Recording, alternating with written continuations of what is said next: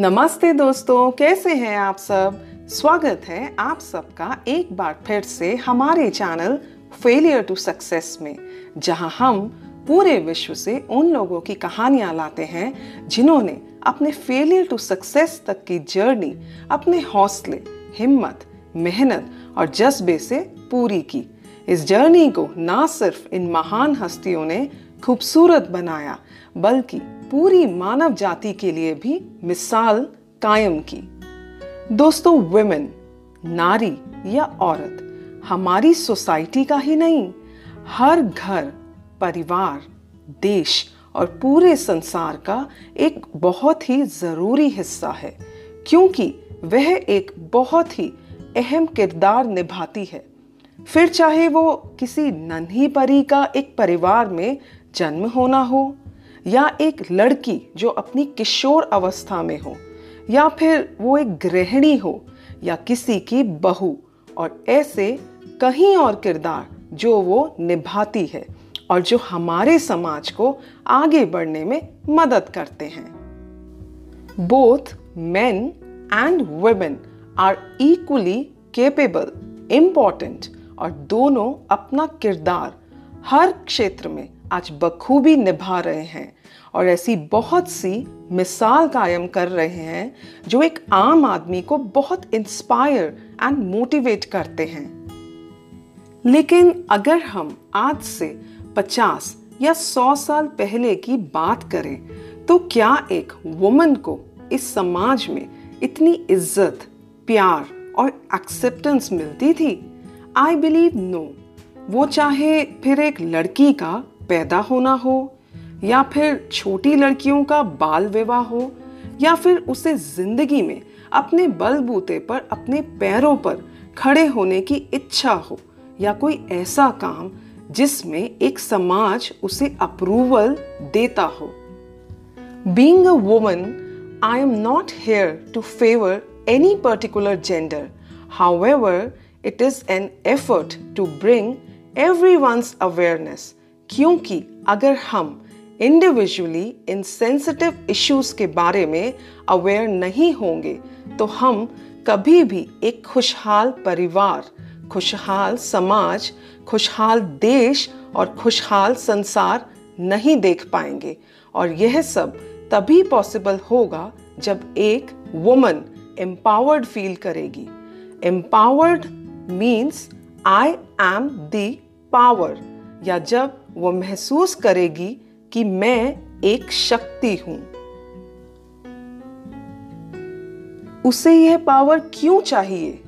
उसे यह पावर कौन देगा और कैसे मिलेगी उसे ये पावर उसे ये पावर इसलिए नहीं चाहिए कि उसे कुछ डिस्ट्रक्ट करना है, या उसे किसी को रूल करना है, या डोमिनेट करना है। जब वह एम्पावर्ड फील करती है तो वह पॉजिटिव फील करती है कॉन्फिडेंट फील करती है। उसे अपनी लाइफ के बारे में डिसीजंस लेने की फ्रीडम मिलती है। यही एम्पावरमेंट उसे पॉजिटिविटी पीस और खुशी देती है और वही खुशी वह अपनी फैमिली को देती है और फिर वो समाज को कंट्रीब्यूट करती है, जिससे समाज में पॉजिटिविटी एंड हैप्पीनेस की वाइब्रेशंस स्प्रेड होती हैं। कोई भी एक्सटर्नल सोर्स जब एक वुमन को एम्पावर करता है तो she feels honoured happy and she feels like contributing more पर इन सबसे पहले एक वुमन को खुद अपने आप को एम्पावर करना है by accepting herself on all levels उसे खुद को अप्रिशिएट करना आना चाहिए। जब वो खुद को अप्रिशिएट कर एक्सेप्ट कर अपने बारे में पॉजिटिव फील करेगी तभी तो वो कॉन्फिडेंट फील करके अपनी लाइफ में आगे बढ़ेगी। और इसकी शुरुआत होती है बचपन से जब वो पैदा होती है जहाँ पेरेंट्स एंड फैमिली एक बहुत इंपॉर्टेंट रोल प्ले करते हैं। By raising her through positive belief system by not scaring her about society or life, but by making her aware what life is all about and this can be only done जब हम उसके साथ positive soft inspiring words use करते हैं। उसे respect देकर important feel कराते हैं। जब पेरेंट्स उसके सामने उसके पॉजिटिव रोल मॉडल्स बनते हैं, तभी तो हम आने वाले टाइम में उसे एम्पावर्ड फील करा सकते हैं। है ना? आज हम वुमेन एम्पावरमेंट की बात इसलिए कर रहे हैं क्योंकि आज की जो हमारी महान हस्ती हैं, वो भारत की पहली महिला डॉक्टर थी, जिन्होंने मात्र 21 साल की उम्र में मेडिकल की डिग्री ली और इनका नाम है आनंदी बाई जोशी। तो चलिए, मेरे साथ सुनते हैं आनंदी बाई के इस खूबसूरत सफ़र की कहानी को। आनंदी बाई गोपाल राव जोशी का जन्म 31 मार्च 1865 में ब्रिटिश एरा में थाने जिला के कल्याण में हुआ था, जो करंटली महाराष्ट्र के अंदर आता है। इनका जन्म एक हिंदू फैमिली में हुआ था। बचपन में इनका नाम यमुना रखा गया था। जब ये मात्र नौ वर्ष की थी तो इनका बाल विवाह अपने से 20 वर्ष बड़े व्यक्ति गोपाल राव जोशी से हो गया था। आनंदी बाई के हस्बैंड कल्याण पोस्ट ऑफ़िस में एज अ क्लर्क जॉब करते थे, लेकिन कुछ समय बाद उनका ट्रांसफ़र अलीबाग में हो गया था और उसके बाद कोलकाता में। गोपाल राव एक ब्राह्मण फैमिली से थे और उस समय के हिसाब से वे संस्कृत को बहुत वैल्यू करते थे। गोपाल राव एक बहुत ही उच्च विचारों वाले व्यक्ति थे जो वुमेन एजुकेशन को सपोर्ट करते थे। आनंदी बाई से विवाह होने के बाद जब गोपाल राव जी ने अपनी पत्नी का इंटरेस्ट पढ़ाई में देखा तो उन्होंने उनको एजुकेट करने में और इंग्लिश लैंग्वेज सीखने में हेल्प करनी शुरू कर दी। विवाह के लगभग पाँच सालों बाद आनंदी बाई ने एक लड़के को जन्म दिया।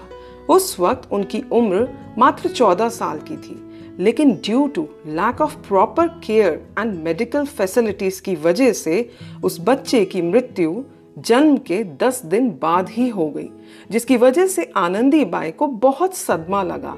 इनफैक्ट यह उनकी लाइफ में एक टर्निंग पॉइंट साबित हुआ और उन्होंने डिसाइड कर लिया कि वे एक दिन डॉक्टर बनेंगी। और ऐसी अनटाइमली डेथ्स को रोकने में एक डॉक्टर बनकर अवेयरनेस स्प्रेड करेंगी। उनके हस्बैंड ने भी उनके इस डिसीज़न में उनको बहुत सपोर्ट किया और उनकी हौसला अफजाही करी। अपनी वाइफ को डॉक्टरी पढ़ाने के लिए गोपाल राव जी ने उन्हें अमेरिका भेजने के लिए डिसाइड किया और इसके लिए उन्होंने अमेरिका के रॉयल वाइल्डर कॉलेज को एक चिट्ठी भेजी, जिसमें उन्होंने अपनी वाइफ के बारे में लिखा कि उनकी वाइफ वहाँ आकर मेडिकल की पढ़ाई करना चाहती है। दोस्तों, आज के इस दौर में जब एक वुमन अपनी मेडिकल की पढ़ाई पूरी करके डॉक्टर बनती है तो उसे बहुत इज़्ज़त मिलती है और लेडी डॉक्टर बनना एक ऑनरेबल प्रोफेशन माना जाता है।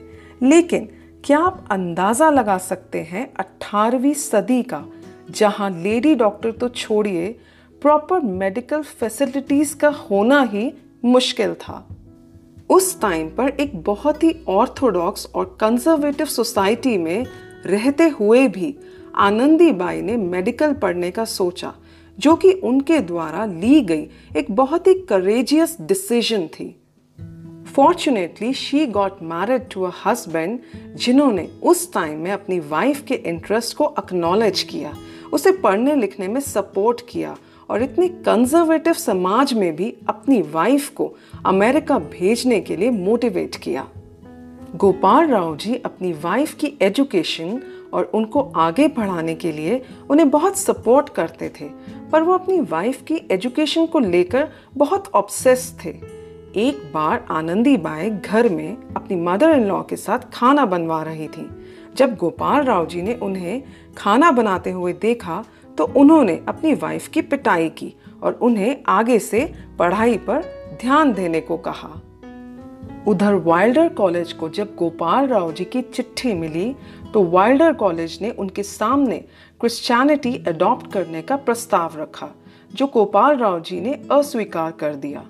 इसी के साथ न्यू जर्सी के एक रेजिडेंट, जिनका नाम था थोडीसिया कारपेंटर, उनको जब यह इन्फॉर्मेशन मिली कि आनंदी बाई वहाँ आकर मेडिकल पढ़ना चाहती हैं तो उन्होंने गोपाल राव जी को चिट्ठी लिखकर आनंदीबाई के अमेरिका में रहने की व्यवस्था का और मदद करने का आश्वासन दिया। इसी दौरान 1883 में गोपाल राव का ट्रांसफ़र सिरामपुर हो गया और उन्होंने अपनी वाइफ का एडमिशन सिरामपुर कॉलेज में करा दिया। पढ़ाई के प्रेशर की वजह से आनंदीबाई की हेल्थ खराब रहने लगी और उनको हेडेक्स, फीवर और वीकनेस रहने लगी और इसी साल गोपाल राव जी ने अपनी वाइफ को मेडिकल की पढ़ाई के लिए विदेश भेजने का अपना फैसला पक्का कर लिया था।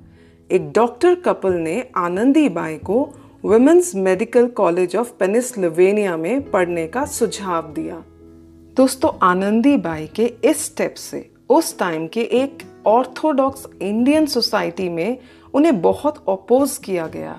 उनके बारे में तरह तरह की बातें की गई, लेकिन आनंदी बाई एक बहुत ही डिटर्मेंट ब्रिलियंट और स्ट्रॉन्ग लेडी थी। उन्होंने डिसाइड कर लिया था कि वे बाहर जाकर पढ़ेंगी और डॉक्टर बनेंगी और फिर उन्होंने सिरामपुर कॉलेज के कम्युनिटी हॉल में एक स्पीच दी, जिसमें उन्होंने बताया कि इंडिया में फीमेल्स डॉक्टर मेडिकल फैसिलिटीज़ और मेडिकल अवेयरनेस की बहुत ज़रूरत है। उन्होंने स्पीच में यह भी बताया कि मेडिकल की डिग्री लेने के बाद वे वापस आकर इंडिया में मेडिकल कॉलेज खोलना चाहती हैं, जिससे आगे जाकर इंडिया की लेडीज़ को भी मोटिवेशन और इंस्पिरेशन मिलेगी।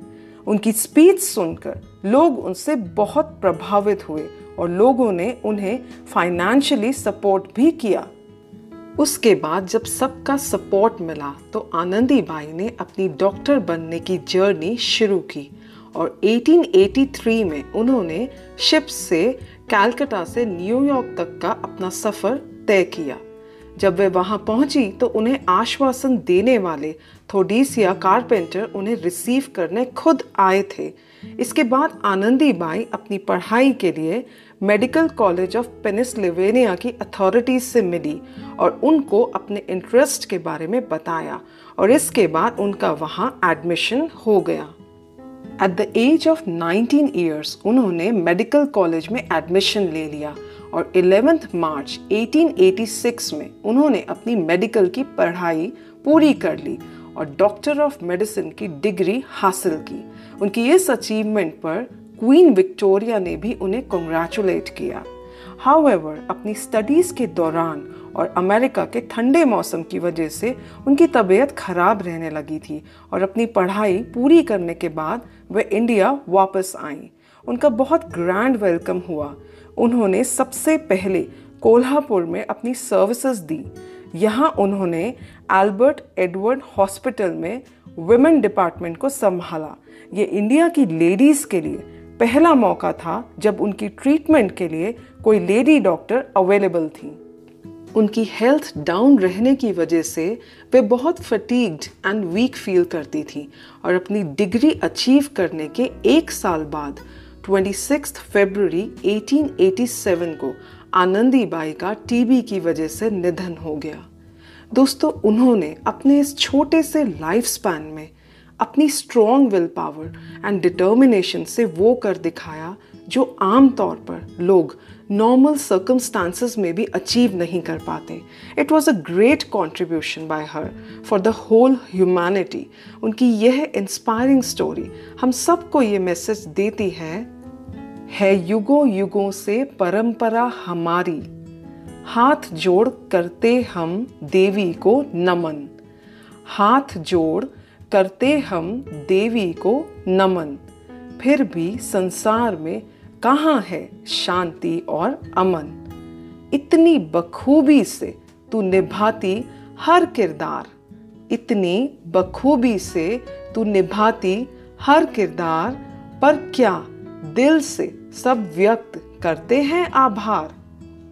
अगर चाहिए है सबको संसार की प्रगति, अगर चाहिए है, सबको संसार की प्रगति तो ज़रूरी है। हंसती, खेलती और बढ़ती रहे हर नारी। दोस्तों, इसी के साथ मैं आप सबसे अलविदा लेती हूँ और उम्मीद करती हूँ आपको आनंदी बाई का सफ़र खूब प्रेरित कर रहा होगा। अगर ऐसा है तो प्लीज़ इस कहानी को अपने लव्ड वन से ज़रूर शेयर कीजिए और ऐसी और प्रेरणा से भरी कहानियाँ सुनने के लिए हमें फॉलो कीजिए। मेरे साथ शो पर बने रहने के लिए आप सबका दिल से बहुत बहुत धन्यवाद। नमस्ते थैंक यू